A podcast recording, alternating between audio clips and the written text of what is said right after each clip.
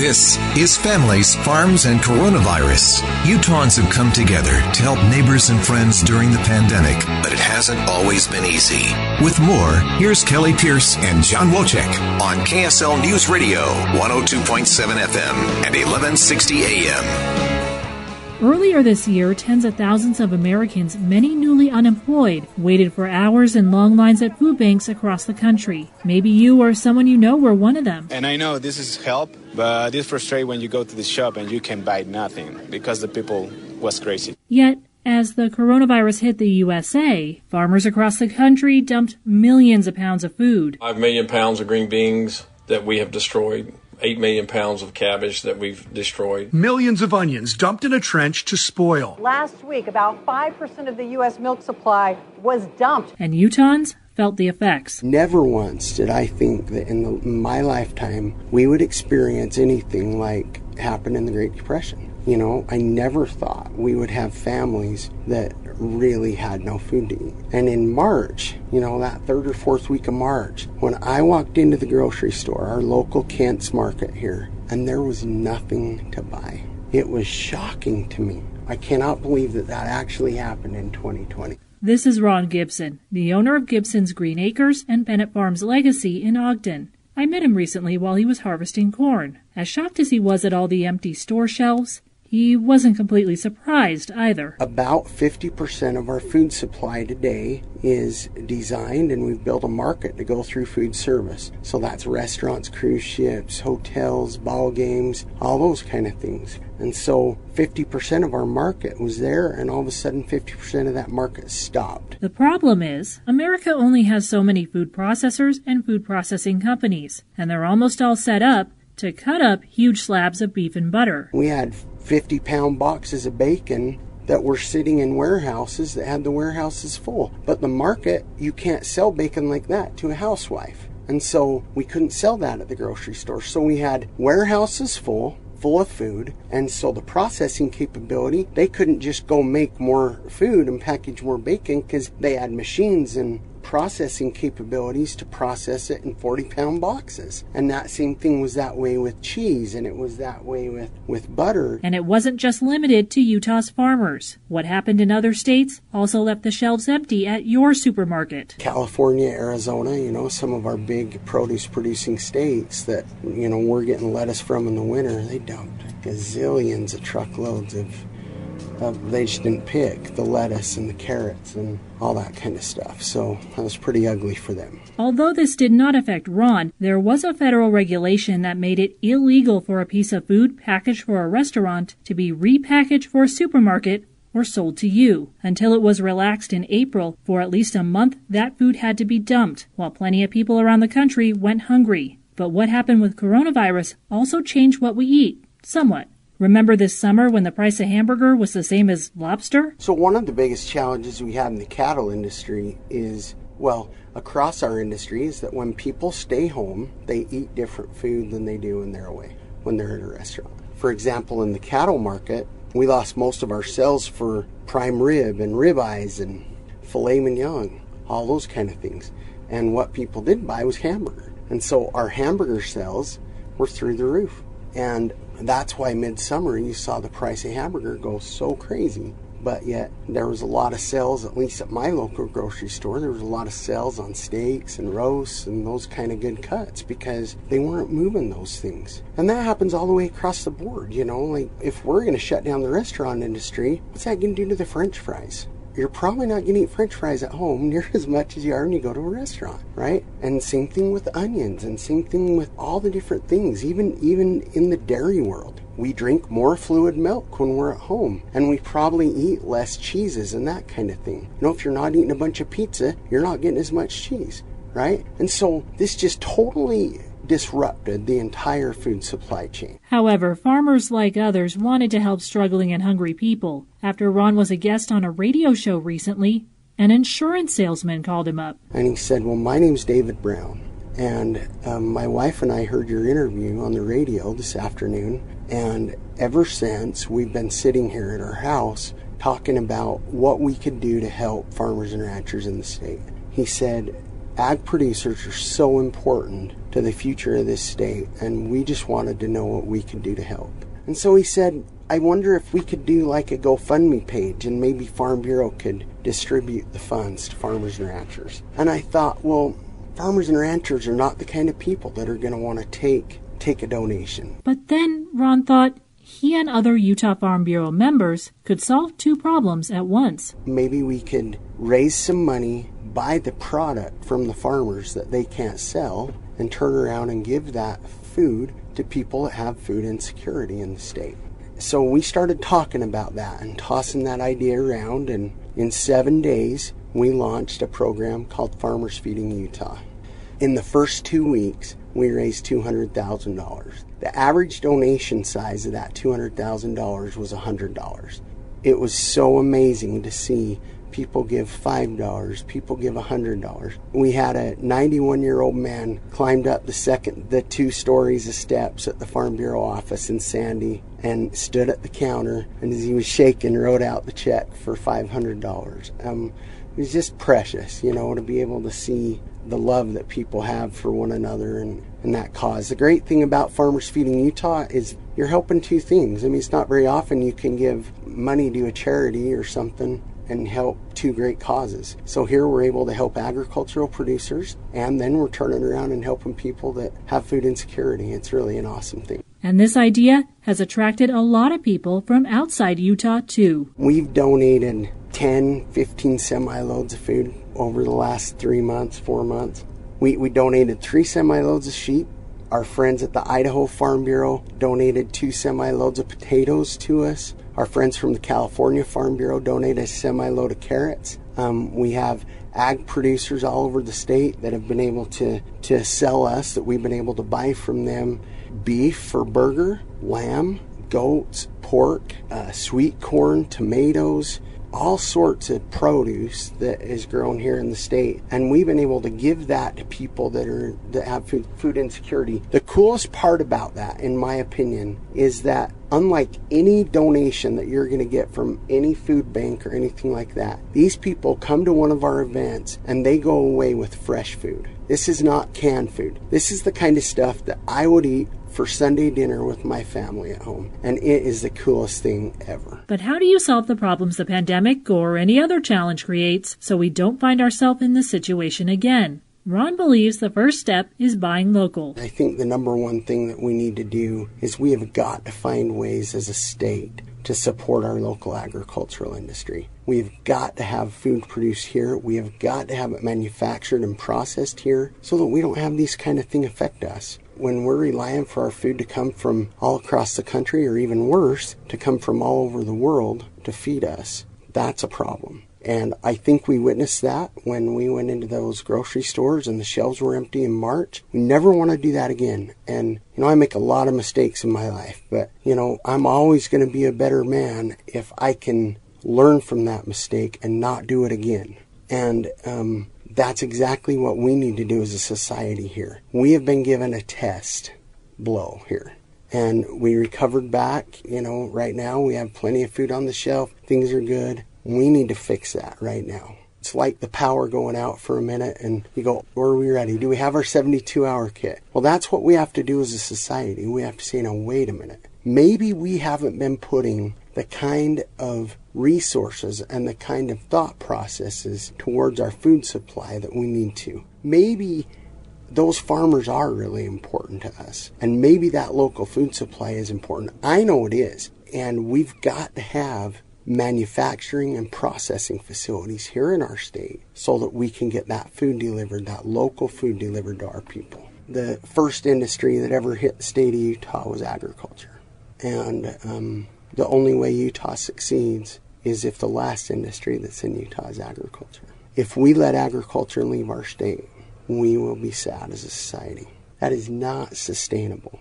And uh, I think it's time that all of us together, local, state, federal, all of us, in, in our government situations as citizens, I think we all need to work together to make sure that we protect that local food supply. And he thinks we can learn from the past and the experience of other countries. I've heard stories for forever. I've got some friends that are Italian and their farmers are treated a little different over there. And they've told us a hundred times, I've heard this guy say that a million times, that they were hungry once after the war, and they're never going to be again. We haven't been through a world war in the last few years, but what we have been through, we've learned and found weaknesses in our food supply, and we need to make sure that we protect that. Coming up, the pandemic didn't just affect what we eat, it also took a toll on our health, and some people felt the effects more than others. KSL News Radio's John Wojcik with that part of the story next. You're listening to Families, Farms, and Coronavirus How Utah Moves Forward Together on KSL News Radio. Welcome back, everybody, to this special hour of coverage on KSL News Radio for General Conference Weekend. I'm KSL News Radio reporter John Wojcik, and along with Kelli Pierce, we're bringing you Families, Farms, and Coronavirus How Utah Moves Forward. In this segment, we'll be looking into how the coronavirus has impacted minorities in the state, and we'll be diving into some of those numbers. Now, obviously, the specific coronavirus case counts here in Utah can change drastically month over month, week to week, or even day to day. But for this specific conversation, minorities, especially the Hispanic community, has been disproportionately impacted by the virus since the state started tracking numbers. For background, the Hispanic community accounts for just over 14% of the total population in Utah. Meanwhile, those who are white make up about 78% of the population. Now, despite such a wide disparity, by late May, the Hispanic community actually accounted for more total coronavirus cases than the white population. By the middle of June, they accounted for a thousand more total cases than the white population. At that time, the state started to seriously look into the various outbreaks that were causing these rising numbers in minority communities. One of the individuals tasked with doing that homework was Keegan McCaffrey, an epidemiologist at the Utah Department of Health. In an interview at that time, McCaffrey was asked to explain what exactly him and others were looking for when they started researching this information. So, what we did is um, we at the Utah Department of Health and all at all of our local health departments, we investigate all of the outbreaks that are reported to us, and we investigate every case to see if they're linked to other cases that might be an outbreak. So we took our first uh, 210 outbreaks and we looked to see um, in in outbreaks that were in work sites what types of work sites, what industries were those outbreaks in, and then who were, was most uh, likely to be part of these worksite outbreaks? Who was getting infected um, at the worksite? Naturally, it begs the question what specific jobs stand out as high risk and whether the large disparity between Hispanics and white COVID cases still holds true when condensed to just at the workplace. What we found was um, first that we found um, outbreaks in the vast majority of Utah uh, industries. So we saw outbreaks um, in everything from uh, restaurants to manufacturing plants to research labs. So we saw outbreaks across the spectrum. But then we also uh, specifically saw that most of our outbreaks were in three main sectors. Those were manufacturing, wholesale trade, and construction. And together they accounted for more than half of our worksite outbreaks. And there's some commonalities between these. First, there are essential industries that keep our economy moving, um, that people weren't able to telework in, and that were our essential businesses that stayed open through uh, March, April, and May when we had a lot more um, when, when Utah was in in red and in orange. And then we looked at okay, so among these outbreaks, who's most likely to get infected? And we saw a huge disparity um, in uh, Hispanic or non-white workers. So we know that in the workforce, they, uh, people in uh, that self-identify as Hispanic or non-white make up about 24% of workers. However, we found that uh, in these outbreaks, uh, they accounted for 73% of our outbreak cases. So there's a huge um, there uh, Hispanic and non-white workers are much more likely to be part of a worksite outbreak and to get infected as part of these outbreaks. Finally, it raises the question of just why Hispanics and other non-whites seem to be so much more at risk for contracting the virus while at work. So um, we have a number of different ideas, and it's probably different from worksite to worksite. But what we do know is that um, Hispanic and non-white workers are more likely to be in the front lines of these industries. So we looked at the the, the industry as a whole, and we know that um, the uh, people in these groups are more likely to be the frontline workers, not people working in the office who are more able to socially distance. Um, we also know that um, people in these groups uh, tend to have a harder time getting uh, paid time off, um, leave. Now, the numbers have shifted into late September and here in early October, with the white population accounting for roughly 9,000 more total coronavirus cases than the Hispanic community, although they still make up about 33% of all cases in the state, which is more than double the percentage of what they account for in terms of total population. Coming up in this next segment, we'll talk to a pair of Hispanic state officials about what challenges the state faced early on in reaching the Spanish speaking community and the specific changes they've made to better bridge that communication and information gap. You're listening to Families, Farms, and Coronavirus, a General Conference Week special here on KSL News Radio. This is Families, Farms, and Coronavirus. Utahns have come together to help neighbors and friends during the pandemic, but it hasn't always been easy. With more, here's Kelli Pierce and John Wojcik on KSL News Radio, 102.7 FM and 1160 AM. Welcome back, everybody, to this special hour of coverage on KSL News Radio for General Conference Weekend. I'm KSL News Radio reporter John Wojcik, and along with Kelli Pierce, we're bringing you Families, Farms, and Coronavirus, how Utah moves forward. In this segment, we're taking a deeper look at the state's handling of the coronavirus pandemic and some of the challenges they faced in effectively handling outbreaks amongst minority communities. To set the stage, as we discussed last segment, the non-white population in Utah has been disproportionately hit hard by the virus, with the Hispanic population leading the way. In late May, their total number of cases surpassed whites, and the margin widened to over 1,000 by mid-June. That all comes despite the fact that they only make up just above 14% of the total state population. Right as this disturbing trend was starting, the state responded by creating a multicultural subcommittee as part of their overall COVID-19 task force. One of the members is Rebecca Chavez Houck, a former state representative. She explains that her and others on the committee had their work cut out for them from the get go. What I would say is we've been playing a lot of catch up um, and trying to find ways to best communicate to our communities the urgency of keeping themselves safe uh, the mechanism by which they can access all of these different needs, whether it's housing, whether it's testing, whether it's healthcare, uh, whether it's digital access. You know, when we were dealing with uh, concerns about children that were not in school anymore, uh, and how they were able to keep up with their education, uh, the digital divide became very, very obvious to so many of us who knew that was there. That it really just uh, highlighted the concern with the fact that not every family, not every community has easy access to digital resources, and so of course then we were dealing with the students and families that needed to get additional resources and information, not being able to do so because they didn't have uh, a, a decent internet or internet at all. According to her, one of the first goals was just making sure that information about coronavirus and the various state and local restrictions was being put out and distributed in a number of different languages um, because initially a lot of the information early early on was done was only being put out in English. Um, resources that were available maybe would not be presented in the literacy level that is best accommodating to a uh, majority of, of, individuals that are limited English proficient, whether they're refugees or immigrants.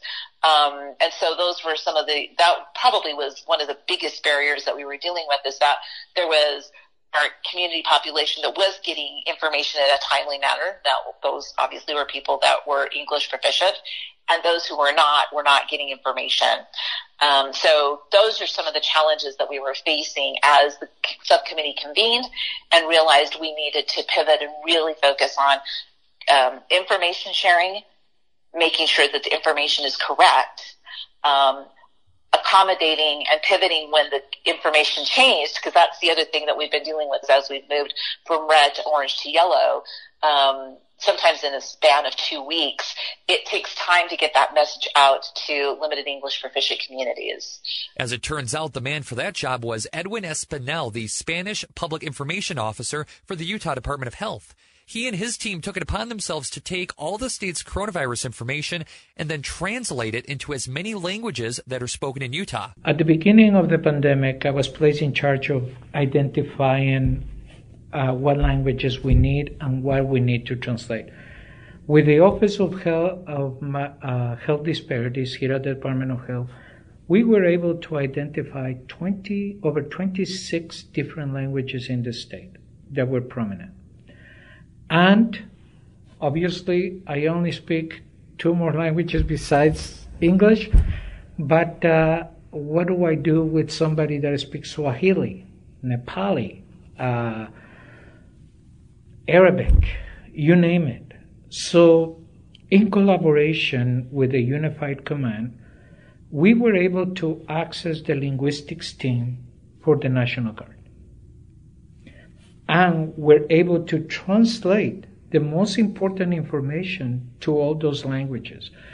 And through the collaboration with our community based organization, which is a network of organizations that we've had for years on how to reach to these communities, we were able to actually disseminate information throughout the state.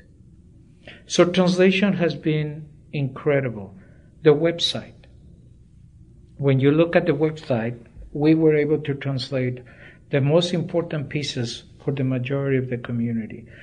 And uh, that's an ongoing project. In fact, uh, right now I am translating a bunch of documents that will come out pretty soon. And uh, usually we're a step behind after the English version, but we're always translating those things. And if there is something more specific, we have a team where that uh, we're able to do that right away. But he says just having the information in someone's native tongue isn't enough. They need to be able to get that information from a source they already trust and have a relationship with. The community health worker is a trusted member of the community that actually provides not only education but guidance as to where to identify resources that will benefit their community.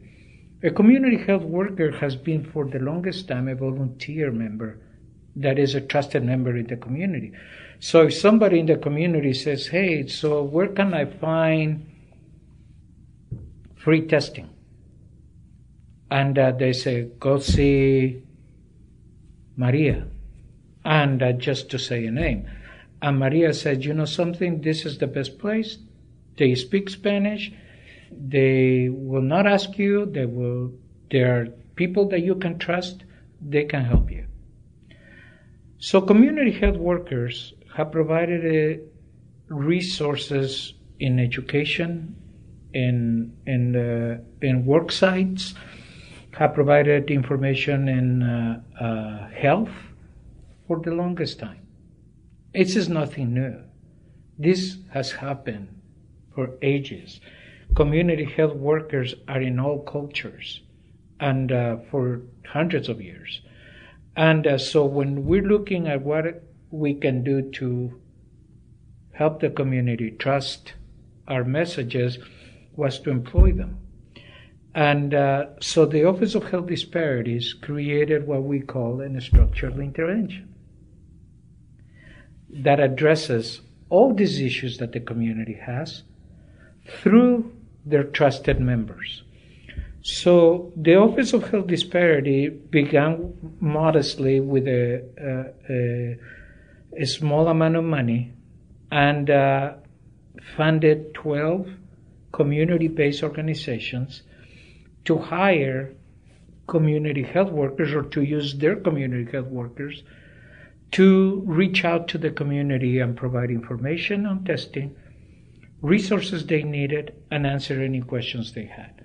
So what we did is train these community health workers in what is happening so they can proper, do it in a culturally and linguistically appropriate way to reach out to these communities. And I'm not just talking Hispanics.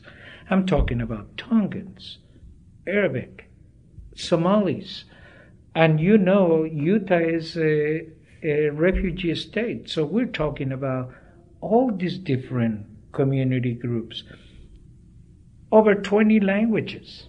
How do you do that unless you have a trusted member of the community?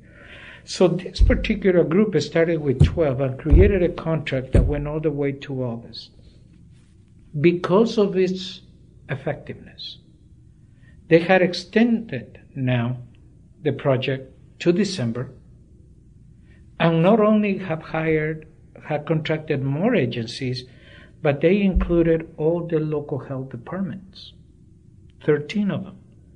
Right now, I believe they have about close to 30 different agencies between community organizations, local health departments, using community health workers to reach out to these communities. The data uh, that they have in collaboration with other groups, health systems, um, they are gathering information that is unique. Uh, in fact, that they have they have been so busy implementing it that they're barely just now getting to the fact that are looking at the data they're gathering, and it's quite fascinating. He calls this strategy a great success so far. The most concerning demographic, Hispanics, has dropped from about 42% of all total cases in the state to now about 32%. Additionally, Pacific Islanders account for under 4% of all cases, and American Indians are under 2%. But more work remains to be done, especially for some of the bigger, more institutional problems. For example, Espinel says, how do you tell an infected minority to quarantine at home in a secluded area if they live in close quarters with a multi-generational family? He says that's the case with so many individuals. Other issues like transportation, uh, childcare, even ability to take time off work to go see a doctor. We can see the ability to take time off work and all these other cultural differences that may be affecting these communities having an issue with access to care. What is a given, not an issue for most people, when you have those issues that I mentioned, they become unsurmountable. I cannot leave work, miss a day of work to go see the doctor because I won't get paid for that. And if I don't get paid for that, then there is a cascading effect. I won't be able to buy food for my family. I won't be able to pay rent. And if I'm not able to pay rent or provide food for my family, my children go hungry. They may not be able to perform well in school. And uh, and if I'm not able to pay rent, I may end up homeless. He feels the coronavirus pandemic has put a spotlight on many of the issues of inequality in the state and hopes that it will lead to legislative changes in the short term. Families, Farms, and Coronavirus How Utah Moves Forward will conclude with a final segment next here on KSL News Radio.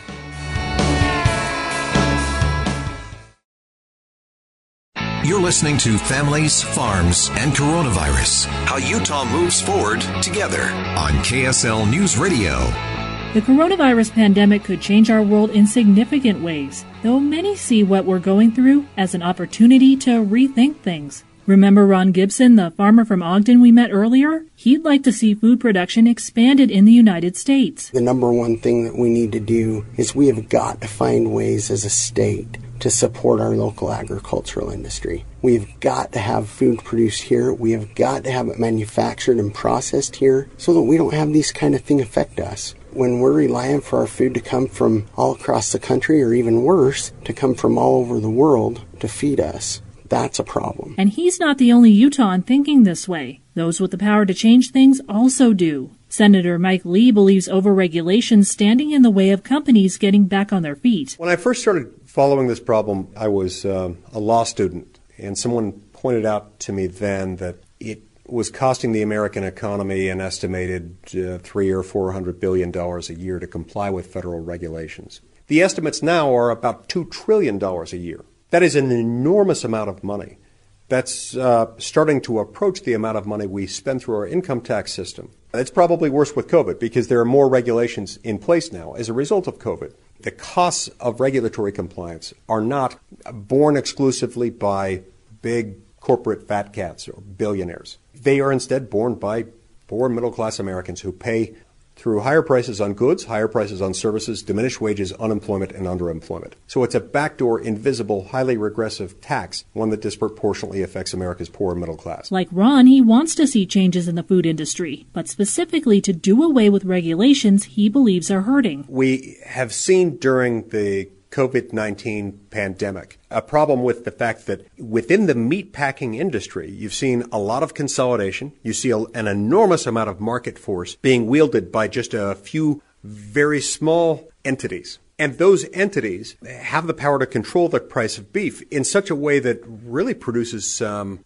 odd results. What does that have to do with regulation? Well, it has everything to do with regulation. There are very few people very few businesses that can afford to get into that industry. The restrictions on entry are very high because of the, the excessive regulations. One has to wonder whether this isn't something that a state or a municipality, or even in some circumstances, a trade group could perform on its own. How about solving problems in the healthcare industry? Senator Lee thinks loosening specific rules could help more folks too. I've wondered at times who benefits from the incessant delays for regulatory approval of certain treatments. It's one of the reasons why I've supported legislation in the past that would identify treatments for certain conditions. If there is a treatment that's available in one of our peer nations, let's say in the UK, uh, or in Japan, or in Canada, that's been approved by one of their regulatory agencies. Americans ought to have the ability to procure that treatment without interference by our regulatory system. Uh, if it's good enough for use in the UK or, or, in Canada or in Japan, for example, people ought to have that decision to make on their own rather than having it made for them by a bureaucrat in Washington. And it's not just D.C. Utah Speaker of the House Brad Wilson says over the past few months, the state made it easier for people to do things like take classes online or make hand sanitizer. One thing that I believe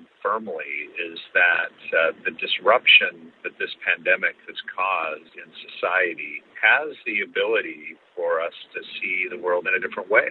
And we're doing things right now, whether it's in our education areas or in business, that I think we would have taken 10 or 15 years to get to the place we're at. And I suspect we're going to see uh, a lot more of that in government and finding ways for government to be a lot more efficient. One idea state lawmakers are exploring is called a regulatory sandbox. That's where certain companies are allowed to do business with or without certain rules for a short period of time. Probably time we do something like that again. It's really sort of a beta test of uh, how you can maybe change regulation in, in an industry and try to find out whether you get the outcomes you want or you get unintended outcomes. So I think that's a really interesting question, something we ought to explore. And he thinks any new ideas are going to come from regular folks like you. A lot of the changes that I've seen made in regulation over the last decade that I've served in the legislature have come from citizens who say, see things that need to change. And um, it's not just regulation on business, too, it's uh, government regulating citizens and the way we live our lives.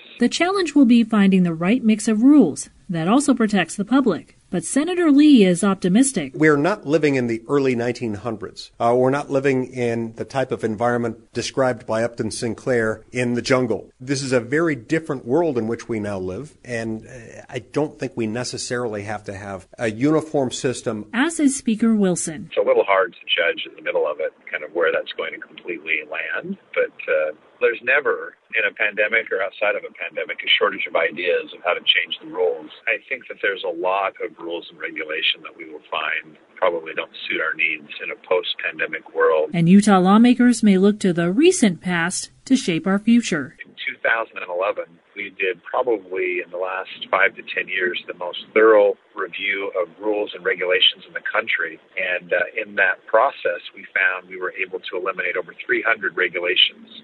And that loosens business and society and individuals up to go about their daily lives without the government intruding in ways that it doesn't need to. Thanks for joining us. For more information on families, farms, and coronavirus, all the topics we covered here today, head to KSLNewsRadio.com or find us on Facebook, Twitter, and Instagram.